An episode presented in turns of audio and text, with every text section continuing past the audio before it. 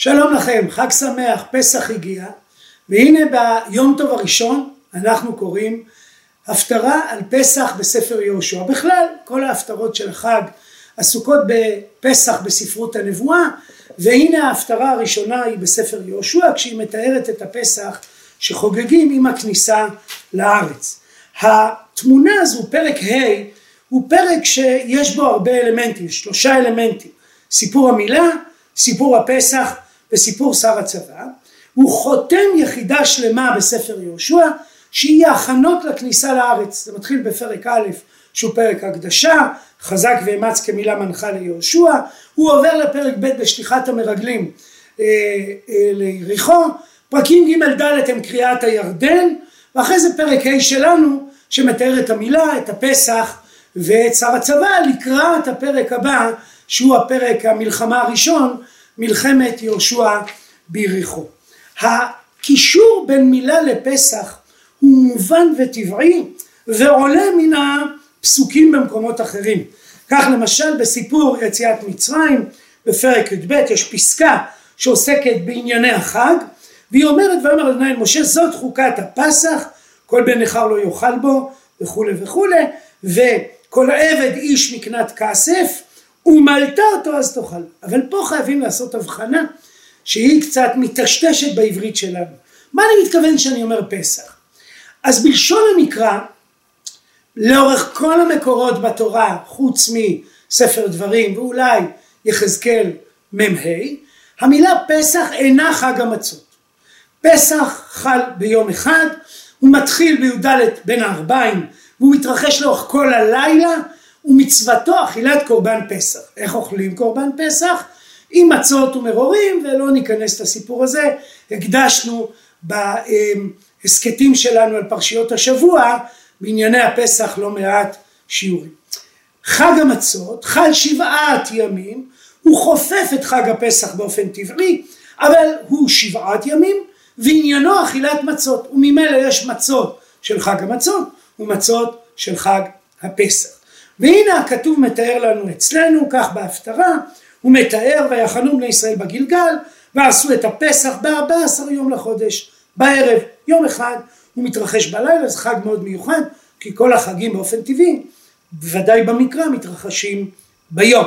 כי אם עניינם קורבנות אם עניינם מצוות שאדם עושה לאור היום אז, אז המצווה עיקרה היום אבל הפסח מתרחש בלילה וישבות המן ממחרת באוכלם עבור הארץ ואנחנו נכנסים אל סיפור שר הצבא. הקשר בין המילה לפסח שמפורש בכתובים בספר שמות ועולה מן הצימוד כאן, כלומר כדי לחגוג את הפסח צריך לעשות מילה וממילא התמונה הראשונה בפרק תהיה תמונה של ברית מילה. ולאחרי הפסח עולה בהקשרים שונים במקרא. למשל סליחה? הרעיון הזה של לחבר את המילה עם הפסח במקרא עולה באופן מפורש בשמות י"ב כפי שראינו אבל הוא עולה מכמה מקומות בהקשר של הצימוד. למשל כאן אצלנו בהפטרה ביהושע פרק ה' אבל למשל גם מסיפור חתן הדמים. כלומר רגע לפני שמוציאים את עם ישראל ממצרים יש סיפור שלם שהוא קשור לברית מילה. וגם הוא עולה מן העובדה שהמילה והפסח מיוחדות במינם שמצוות עשה שיש עליהם כרת. בדרך כלל כרת במקרא שהוא עונש של מיתה בידי שמיים הוא עונש שניתן במקרים שאדם עובר על מצוות לא תעשה חמורות. יש רק שתי מצוות עשה שיש עליהם כרת וזה ברית המילה ועניין הפסח כך מופיע בספר במדבר פרק ט' פרשייה שעוסקת במצוות פסח שני למי שלא יכול היה לציין לחגוג את הפסח הראשון והכתוב אומר לנו שם כאשר הוא מתאר את קיום המצווה שפטור מפסח ראשון מי שטמא או בדרך רחוקה אבל אם אדם לא קיים את הפסח והאיש אשר הוא טהור ובדרך לא היה כך במדבר פרק ט' וחדל לעשות הפסח ונכרתה הנפש ההיא מעמיה כך גם לגבי ברית המילה בספר בראשית פרק י"ז כאשר התורה מתארת את מצוות המילה שנמסרת לאברהם אבינו, הרי שהיא אומרת וערל זכר אשר לא ימול את בשר עולתו ונכרתה הנפש ההיא מהמאה למה? כי את בריתי הפר. ומכאן שברית המילה והפסח קשורים באופן עמוק אחד לשני ואדם לא יכול לקיים פסח אם לא עשה ברית מילה ולכן עם ישראל בפרק ה' ביהושע כדי לקיים את הפסח מקיים את ברית המילה. אבל נדמה לי שהפסוק שקראתי אך הרגע מספר בראשית אומר אמירה עמוקה יותר שפרשנים רבים עמדו עליה ונכרתה הנפש ההיא לגבי ברית המילה נכרתה הנפש ההיא מהמאה את בריתי הפר כלומר מכיוון שברית המילה היא אות לברית אבל גם הברית עצמה. ואדם שאינו מקיים ברית מילה הוא מפר את הברית הרי שבעצם דינו כרת. הוא ניתק את עצמו מן הברית ואלוקים יענישו. זה לא עניין לבני אדם ולא עניין לבית הדין אלוהים בעצם יקיים בו דין כרת. אם זה נכון גם לגבי הפסח הרי שעולה מכאן שהפסח הוא חג הברית בעצם מה שאנחנו חווים כאנשים מודרניים סביב יום כיפור סביב ימים נוראים כאיזו תחושה שיום הכיפורים הוא יום הכיפורים של הברית עם אלוקים הרי שבתורה ובמקרא הפסח הוא יום הברית. ממילא כל פרשיית פסח שני עכשיו מובנת. כלומר, התורה אומרת שצריך לקיים את הפסח במועדו, אבל אז קורה דבר מוזר. ויקרבו לפני משה לפני אהרון ביום ההוא, ויאמרו האנשים ההם האלה, אנחנו טמאים לנפש אדם. באים אנשים ואומרים למשה אנחנו טמאים, למה ניגרע? שאלה קצת מוזרה. אדם שהיה חולה ולא קיים את יום כיפור, אדם שהיה חולה ולא קיים את uh, סוכות, אין לו תהייה האם הוא צריך לקיים את יום כיפור שני או סוכות שני.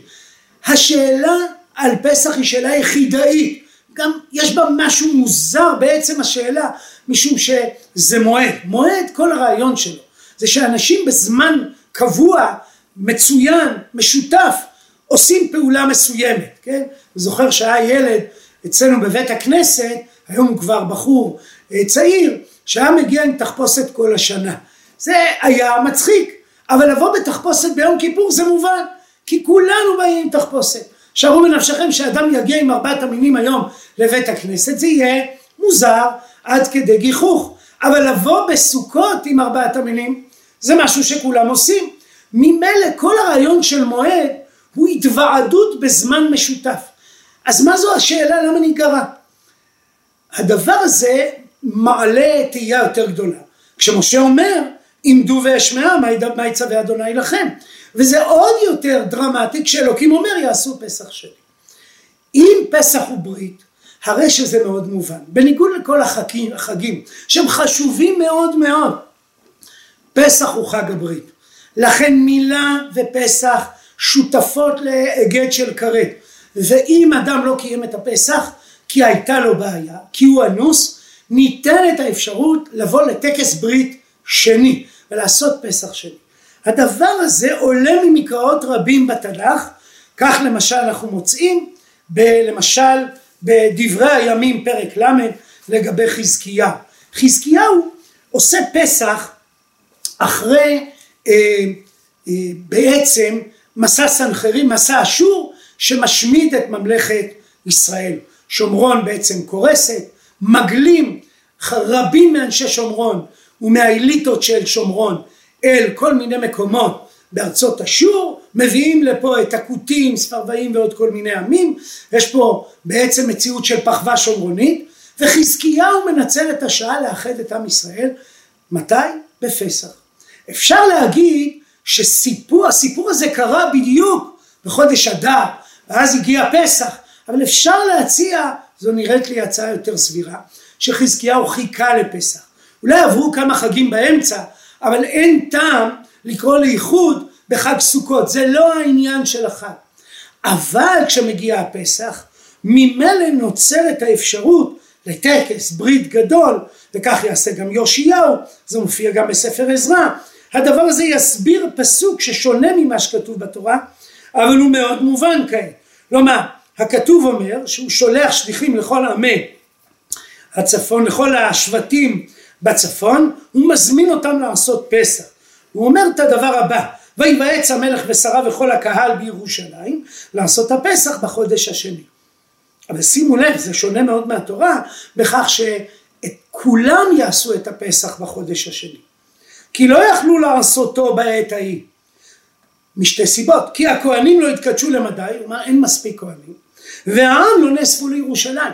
עכשיו, הא בהא, יש פה איזה אבסורד, אם אין מספיק כהנים ואין מספיק עם, סימן שיש מספיק כהנים למעט העם שקיים. נדמה לי שמה שחזקיהו רוצה זה ברית לאומית, ולכן הוא לא עושה פסח במועדו כפי שכתוב בתורה, אלא הופך את הפסח בעת הזו, בשנה הזו, לפסח שני, לכלל העם, חז"ל לא הודו לו, אבל בפשט זה נראה פעולה שהיא פעולה חיובית. אם אני חוזר עכשיו חמוש בכל המידע הזו אל ההפטרה שלנו, אל יהושע פרק ה', אפשר עכשיו לראות את הדברים בצורה יותר בהירה, אבל בואו נתחיל עם ברית המילה ונתגלגל אל הפסח. בעת ההיא, כך אומרת ההפטרה, אמר אדוני אל יהושע עשה לך חרבות צורים, ושוב, כלומר זו פעם שנייה, מול את בני ישראל שני. כבר מלו פעם, עוד רגע נראה שלכאורה זה במצרים, ועכשיו עושים ברית מילה המונית שנייה. ויעש לו ישוע חרבות צורים ויעמוד את בני ישראל גבעת, אל גבעת ההרעלות וזה היה הדבר אשר מל יהושע ויש פה הסבר שבזמן המדבר לא מלים כי המדבר הוא מקום סכנה כולנו מכירים את זה מהסיפור של אונס דינה שאחרי המילה יש מציאות של חולשה וחולי וסכנה לכן לא מלו במדבר. ועכשיו עושים ברית מילה מאוד מאוד גדולה בתום שנות הארבעים ערב הכניסה אל הארץ ובניהם הקים תחתם אותם על יהושע כי ערלים היו כי לא מלו אותם בדרך. אבל כשמעיינים בדבר הזה קורה אה, שמים לב לדבר מאוד מוזר. ברית המילה נעשית במקום מסוכן מבחינה צבאית. לכאורה היה יותר טוב אם היו עושים את ברית המילה בעבר הירדן. את עבר הירדן כבר כבשנו. יש בזה מעשה לא הגיוני מבחינה ביטחונית לעזוב את השטח שכבר כבשנו אל אזור של ארץ לא נודעת, ארץ אויב, שבעצם עדיין לא לחמנו נגד שום אויב, כי סיפור יריחו יבוא אחר כך, וכאן לעשות ברית מילה, שבעצם וישבו תחתם במחנה עד חיותם, כלומר הוא, המילה חיותם מלמדת שהם פצועים וחולים, מה ההיגיון? זה נראה שיש פה איזושהי תפיסה שאת ברית המילה נעשה בארץ, שיש פה איזה עניין מיוחד לקיים את הברית בארץ ישראל ולכן למרות שצבאית ביטחונית אפשר היה לעשות, נכון היה יותר לעשות את ברית המילה בעבר הירדן, להירפא ואז להיכנס לארץ בכוח, בעוצמה, הרי שדווקא התמונה פה היא שנכנסים אל הארץ ומקיימים את הברית הראשונה בארץ ישראל. אם הפסח הוא גם הוא ברית, נדמה לי שעכשיו הכל בהיר. פרק ה' הוא סיפור של בריתו, והתורה או בעצם ספר יהושע אומרים לנו, אתם רוצים להיכנס לארץ יש הכנות. איזה הכנות צריך לעשות? יהושע צריך להתמנות, פרק א', צריך לקרוע את הירדן, ג' ד', צריך להיכנס בברית השם. איזה ברית יש? ברית מילה, שאולי ברית משפחתית, וברית הפסח שהיא ברית לאומית. ואומר הכתוב, ואמר אדוני ליהושע, יום גלותי את חרפת מצרים מעליכם, ויחנו בני ישראל בגלגל, ויעשו הפסח. שוב, אטען את אותה טענה, זה לא שבמקרה הגענו בדיוק לחציית הירדן בערב פסח, אלא המתנו בעבר הירדן עד הימים שלקראת הפסח, כדי להיכנס לארץ ישראל בפסח. נוצרת פה סגירת מעגל מאוד חזקה.